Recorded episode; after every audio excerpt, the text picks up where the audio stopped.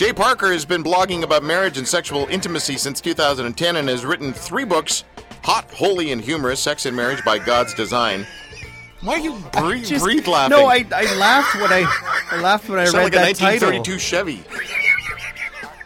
One of the old Codgers from the Muppets. I can't believe that. Intimacy revealed, 52 devotions to enhance sex and marriage. I gotta ask her about that because I don't get it. I just, I don't understand it. And behind closed doors, five marriage stories. Five ah, marriage stories. All right, there we go. She joins us on the line. By the way, her website is hotholyhumorous.com. Humorous is spelled American way. Because I think, isn't there a U in Canadian humorous? There is, isn't Yes, there? color, humor. Hello, J. Parker, Jay Jonah Jameson. Hi, how are you doing? Thanks for having me on. You are a very interesting human being, and there are very few Jesus people that feel comfortable talking about sex. Why is that? Why do we still freak out? You know, like I have to play a disclaimer during your interview here at some point. Jay? Yeah, I, I'm sure because I think it's because there's a lot of bad information about sexuality out there, and so I think the uh, reaction that the church had throughout history was to kind of withdraw from that, and um, we've relinquished that territory, which is a shame because God created sex; It's His idea. So we should actually be leading the way to say this is a great thing. I mean, there's some parameters, but it's a great thing. Yeah, yeah. Um, I went to your blog and read some of your blog posts. Okay. Let me just tell you, I'm going back.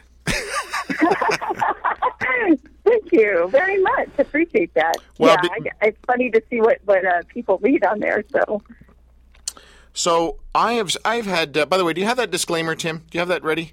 I do. Okay. You may want to turn on I your do. mic to well, talk. I just and- want to disclaim my mic first. Can we just play the disclaimer? All right, Yep. here we go. This program does not necessarily reflect the views of Joy Radio. There you go. Do you want me to play it again? Yeah, one more. No, just kidding. Just kidding. no, because I, you know, we uh, we're going to talk about things that you you may not. By the way, how do you feel when I say that, Jay? I say. By the way, that's her pseudonym. Pseudonym. That's her fake name, Jay.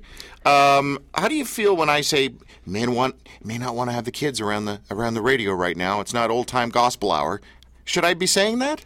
Um, well, yeah. I mean, essentially, I do think that parents should have a decision on on when and how their kids are exposed to these messages. But I think that there's a way to also handle them very well. I mean, even in church, it kind of bothers me that we skip over certain stories and we don't actually talk about these things. And um, and I even know marriage classes that have been held in churches, and they'll, you know, there'll be a, a chapter in the book they're studying on sex, and they'll say, "Oh, well, we're going to skip that." What are you talking about? This is an area where a lot of couples have issues, and God has a lot to say. Yeah. Let's talk about it. But the Bible doesn't talk about sex. Come on. Oh, all the time. What do you mean all the time? That's an exaggeration. well, not all the time. I mean, it talks about other stuff. But it's. I mean, if you sit down, and I remember sitting down uh, with my kids and thinking, okay, we're gonna, I'm gonna read through the Bible with them. You cannot get very far in Genesis before you start saying, "I- am I, do I really want to tell this story, or should I skip over this one? Maybe I should skip over this one because it's in there all the time. Yeah. Um, and and so it, you know, it's a part of our lives. It's a part of what people did, and some people did it well in the Bible, and the Bible's very honest, and some people didn't do well. So Okay, so here is my uh, awkward first awkward question of the day. Are you ready? J. Parker, yeah, intimacy author, speaker. The website is hotholyhumorous.com. J. Parker. Here we go. It's harder for women to reach orgasm than it is men. True story? true story. Yeah, on the whole, right? Uh, yeah, these are yeah, yes. So, is that because women are multitasking in their brains? They're thinking about everything right now. Everything they shouldn't be thinking about, like grocery lists. Because that's a sexism comment, eh? Because women need to be thinking about grocery lists, No, not it's, men. It's the paint on the walls. the paint on the wall, the stuff that has to be done. What is going on? Or is it a biochemical thing? Is it a physiological thing? Is it the fact that that the man is dopey and doesn't know anything about preparing a woman's body for an orgasm? I, I think it's actually several things. That is one thing is is keeping your mind on on the task. But I also think that a lot of women have not been you know, we don't get to know our bodies the way that men do. I mean, your equipment is out there. Well, all of your life it's been out there. And um, women just kind of tucked in. And so a lot of women don't know as much about how they like to be touched and, and what arouses them. They're just not as aware of those kinds of things. And so it takes them a little bit longer to figure that out. Um, and it's also that a lot of what we've learned about sexual response is just wrong. And we, you know, a lot of the old studies that talked about how you become um, aroused and then you start in on activity and all those kinds of things is is really based on males. And women, a lot of times, women need to make a decision, and then they kind of get aroused after the activity really starts. And once women know more of these things about their bodies, they're able to tap more into their sensuality, their sexuality, and experience orgasm. Okay, all right. Um, another, I guess, another question I have is that I. Th- it's not even a question; it's an observation that I would like your reaction to. I think that men are uh, ruining their own sex life by stimulating themselves with uh, porn, and in other words, junk food. And uh, and at home they- they've got a you know a nice wholesome meal, but they're pigging out on junk food all the time by looking at pornography, masturbation, and stimul and getting their brain to to kind of only really interact with that kind of scenario, so that when it comes to real sex, uh, all of a sudden things aren't working that well. Uh, and then I also th- wonder if women, um, because they're so frustrated with how useless their man is, are actually desensitizing themselves with uh, vibrators, etc. I think yes to both of those things. I actually think that that it's uh, the research is becoming really clear that porn and even erotica are kind of rewiring people to be uh, attracted to imagery as opposed to the person right in front of you. And I think what a lot of people will say is, well, if you if you introduce those things into your relationship at the at the beginning, there's actually an increase a lot of times in sexual activity. But the long term, it has a very detrimental effect. Hmm. And so you might experience a short term kind of surge, but it doesn't last because, like you say, you're kind of starting to get into that imagery. And then the same thing happens with sex toys. If that becomes your go to method, then you kind of lose the connection with each other and knowing how to turn one another on with your bodies. Mm-hmm. Mm-hmm. Uh, on the line with J. Parker. She's an intimacy author and speaker. Her website is hotholyhumorous.com. I'm so glad there's people like you out there and Sheila Wray Gregoire. Uh, she's the one that turned me on to you. Maybe you shouldn't say it that way. Um, It's wonderful. yeah, yeah, but it's so nice and refreshing because I've seen people in the Jesus scene try to talk about the sex stuff, and it just ends up being all sort of homeschoolified. Now I shouldn't I shouldn't say it like that because uh, Sheila Wray Gregoire I think uh, has homeschooled. she homeschooling? Yeah, yeah. Okay. And so, uh, but you know what I mean? They've kind of softened it or hallmarked it or, or, you know, I don't know. It's like when you get a document from the government and all the good stuff's blacked out. the redacted version of sex. Yes, yeah, yeah. Christianity. yeah, it's the same, and and I and I gr- I agree, but I think a lot of times you get people have talked about it very sort of clinical or standoffish way. And what I found, and, and why I think that I have a readership, is that there are a lot of Christians who want information, and they they want to come to, a, a, a biblical perspective, and but they want to know like specific things because that's where they're struggling. Yeah. Um, Jay, what would be, say, maybe the top two, three, four questions that you would constantly get from your viewership, your readership on your blog? Uh, uh, the questions would be what? Oh yeah, I definitely have that list. One is uh, women wanting to achieve orgasm who are struggling with that. Um, another one would be husbands wanting their wives to do something that um, the wife isn't sure she wants to do. Right. No, this is a good conversation because um, I think you know there. Look, when it comes to um, a, man putting his penis in different places. Um, the number one rule, I think, in that, and let me just speak on behalf of of you, which is ridiculous, is, but I think the real rule behind all that stuff is um, don't do anything your partner actually doesn't want to do. Exactly. Yeah, I've I've often said, you know, your spouse is not your sex toy. They don't just exist to give you whatever it is that you've come up with. Right. Um, this is supposed to be a mutual thing, and that's one of the things that, that actually, you know, where the Bible does talk about sex. One of the places it talks about in First Corinthians, it talks about the mutuality of sex and how your bodies are supposed to you're supposed to kind of yield your bodies to one another and and you know be a mutual situation. So yeah, you I- need to agree on what you're going to do. Okay, what's another question that you get a lot from your readers? Um, I get a lot of questions too from higher drive wives wanting to know why their husbands are not interested. From what wives? Higher drive. Higher drive wives. Um, this is a, this is kind of a thing that doesn't get talked about nearly enough. Uh, we don't have good numbers, but maybe 15 to 30 percent of marriages have a situation where the wife has a higher sex drive than her husband. Oh, wow. When you said higher drive, I thought you meant like A-type women. Just in the bedroom. That's my day in the bedroom. Right, right. Okay, got it. Got it. Um, what material is out there? And I guess specifically, I want to talk about your books because. Uh, oh no! Actually, what I really want to ask is: there are are there any books out there that actually will take you through, take a couple through um, various ways to explore each other's body sexually. Um, you know, a, a little a little outside help, but it's not necessarily some remedial type experience, but it's just sort of exploratory and fun and lighthearted. Any books like that out there? Oh, I mean, there sure are some things. I know that there's uh, sheet music by Dr. Kevin Leman is mentioned a lot. Um, Sheila Gregoire has one called 31 Days to Great Sex. And of course, I have to say something about my book Yes. uh, because Hot Holy and Humorous is written for wives, but it has like a bunch of tips, and couples have told me they put this into to practice. I mean, I have a I have a chapter. We gave the disclaimer, right? I have a chapter on oral sex. I have a you know other things on how to use your body and, and you know different parts of your body, your hands, your um, legs, and things like that. You know, and I have positions and all kinds of things that are specifics, and people can can check that out. Tim, how's your sex life? Um, it's definitely there.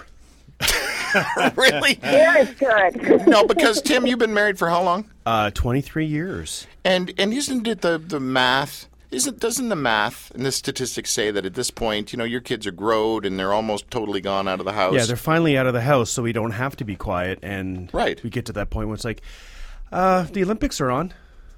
right. Yeah, I got to go for the bronze tonight. yeah, yeah. Um, no, So- it- yeah, it's you, you get a little bit older, things change a little bit. Um, I, I know that when our, our daughter left the house or the kids are away, that, um, it, the opportunity presents itself and it's a little nicer. Sure. Whereas when they were younger and wandering around the house, it was a little awkward. Yeah, there was chloroform involved. Yes, exactly. uh, yeah, it's it's a it's a changing time in our life right now.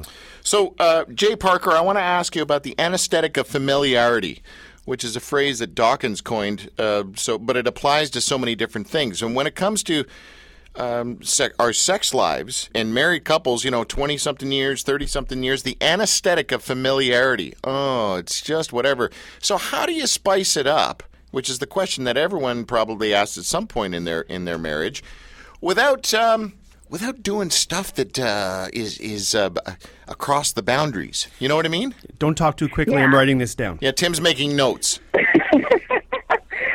Okay, so I would say first of all, we think we're more familiar than we really are because our bodies change and different things feel, you know, different. And I mean, it's, so Tim's at 23 years, I'm at 25 years, and um, and so you know, some positions that you could do when you're 20, you you know, you might need to find a new position because that that won't make your knees hurt. Yep. What these? So every now and then, you, you know, as you get older, you make a noise in bed, and, and your lover thinks that means that things are going great. You're really just cramping. Take my oh, oh, arthritis oh. medicine next time. Yep.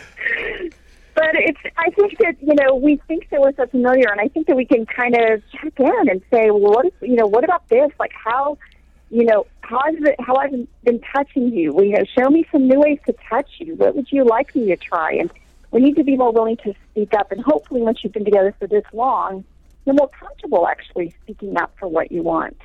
That's so interesting because I think the best foreplay is um, involves asking, uh, communication. And and so oftentimes, I think we've been trained by the TV and whatever else is out there to think that oh, there there really doesn't need to be any communication because you know they're not exactly doing that on. Uh, on the movie or the uh, the television show we're watching, they're not saying, "Oh, could you could you try, could you not do what I'd like more of, what I'd like less of?" They're not saying that. They're just doing it, and we think, "Oh, well, that's just what you do." Yeah, the movies definitely show this idea that we just automatically know what to do, and the first time you make love, they have a simultaneous orgasm. yeah, which is like really. And then, and then people wonder what's wrong with us that we can't make that happen every time. And the answer is nothing's wrong with you. And but if you can communicate with each other and try some different things, you know, shift around and make some some small changes, you can probably have a big difference in the bedroom. Yeah, yeah, really well said. On the line here with J. Parker, intimacy author, speaker, and uh, you know she's got the blog, and the blog is called HotHolyHumorous.com. HotHolyHumorous.com. I remember one time during one of our Valentine's Day shows, I had somebody from like a Christian sex toy website Oh yeah. Do you remember that? Yep, it's I not do. that the toys were Christian. That obviously it's like Christian music. Yeah. Um, but but the uh, you know they were Christians and they owned a, a, a sex toy site. And I, there, there's a part of my brain that just kind of went, "Oh, that's really I don't think I've heard of that before. Is that too? Is that bad? I always want to know if I'm breaking the rules. I always feel like I'm doing something wrong." Um, so I don't even know J. Parker how to actually do this conversation when it comes to to toys. Again, are what are the rules with when it comes to Jesus people? What are the rules? Well, I can't speak for all Jesus people because there's kind of a wide array of, of opinions on this. There's some people who say, yeah, you know, go for whatever. I tend to think that that should be a marital aid. That your your primary, you know, sex toy should be the equipment guy gave you. You know, get rid of it with your hand. Um, so, but at the same time, there are some situations where a marital aid can really help. You know, for a man who has difficulty maintaining uh, then he, you know, there are some some aids that he can use. There are some women who have such a hard time reaching orgasm that a vibrator can really help. And you know, so those kinds of things I think are are good. Uh, just like if you were to solve any other kind of problem, you know, any other kind of issue that you had in your in your bed, you know, if you you know, if you need more lubrication, we add that. So Yeah, yeah. same thing with sex toys. Well, and I think another thing to think through in all this is that in the same way later in the show we're going to talk about enneagram types and personalities and you know chemistry uh, there. Oh yeah. Um, look, the different people are different people for a reason. And I, you know, there are there are people who are like high driver and sort of workaholic kind of type people, and and they can't even think about anything intimate or f- physical or romantic unless the to do list is all done, right? They just can't even get there unless, uh, oh, okay, yep, I, all the work's done. Now I can think about pleasure. Then there are other people that just think about pleasure, you know, self, physical stuff 24 7. And they, well, why doesn't my partner want to do this? Why doesn't my husband want to, do blah, blah, blah. Um, so there really is, I think, again, one of the best foreplays out there is understanding your partner's not only you know what communicating and, and asking and what they like and don't like, but understanding your partner's uh, personality. I think is a huge role in this, and not putting on them what you want. It's like love languages. Well, my love language is acts of giving gifts, and so I'm going to give them a gift because that's what I want. No, that's not how you treat your your husband or wife you you find out what their love language is and then give them their love language. I think I just completely slaughtered that. Can you help recover that, Jay? I think one of the things too is it's especially important as you're kind of initiating and doing foreplay. I mean, this is one of the things that I've told husbands repeatedly is if you just come up out of nowhere and just like squeeze her bum, that is not cool to most women. Yeah. that may be what you want, but that is not where she wants this romance to start. Yeah. And um, and so you do need to know that. Now, for people who kind of have that struggle of, you know, she feels like she wants everything done, or he does, and the other one's relaxed. I think that scheduling sex can be an important thing. And every time I say that, people there's some people out there who think, "Oh my gosh, I schedule sex," and to me, it's just like how you say how you schedule a date with someone. You're going to go out on a date, and you have a specific time, and you've cleared that part of your calendar. But you know, once you get there, you can do whatever you want in the bedroom, but you at least know it's coming, and those people who are high drive types can kind of anticipate Yeah. and prepare themselves mentally. Yeah. Yeah, it's so interesting. You need- It's like setting a reminder on your iPhone with Siri. Re- re- remind me to have sex tomorrow at two o'clock. You know. Be careful of the voice you use to call back. Yeah, that's right. That's right. Reminder for. Oh, too funny. Well, listen, J. Parker, we're out of time. Intimacy author, speaker, and uh, straight shooter, that's for sure. The website is hotholyhumorous.com, hotholyhumorous.com. What a pleasure to have you on the show today, and I mean that in every way possible. Well, thank you so much. Good to chat with you, Jay. Yep, bye bye. Okay.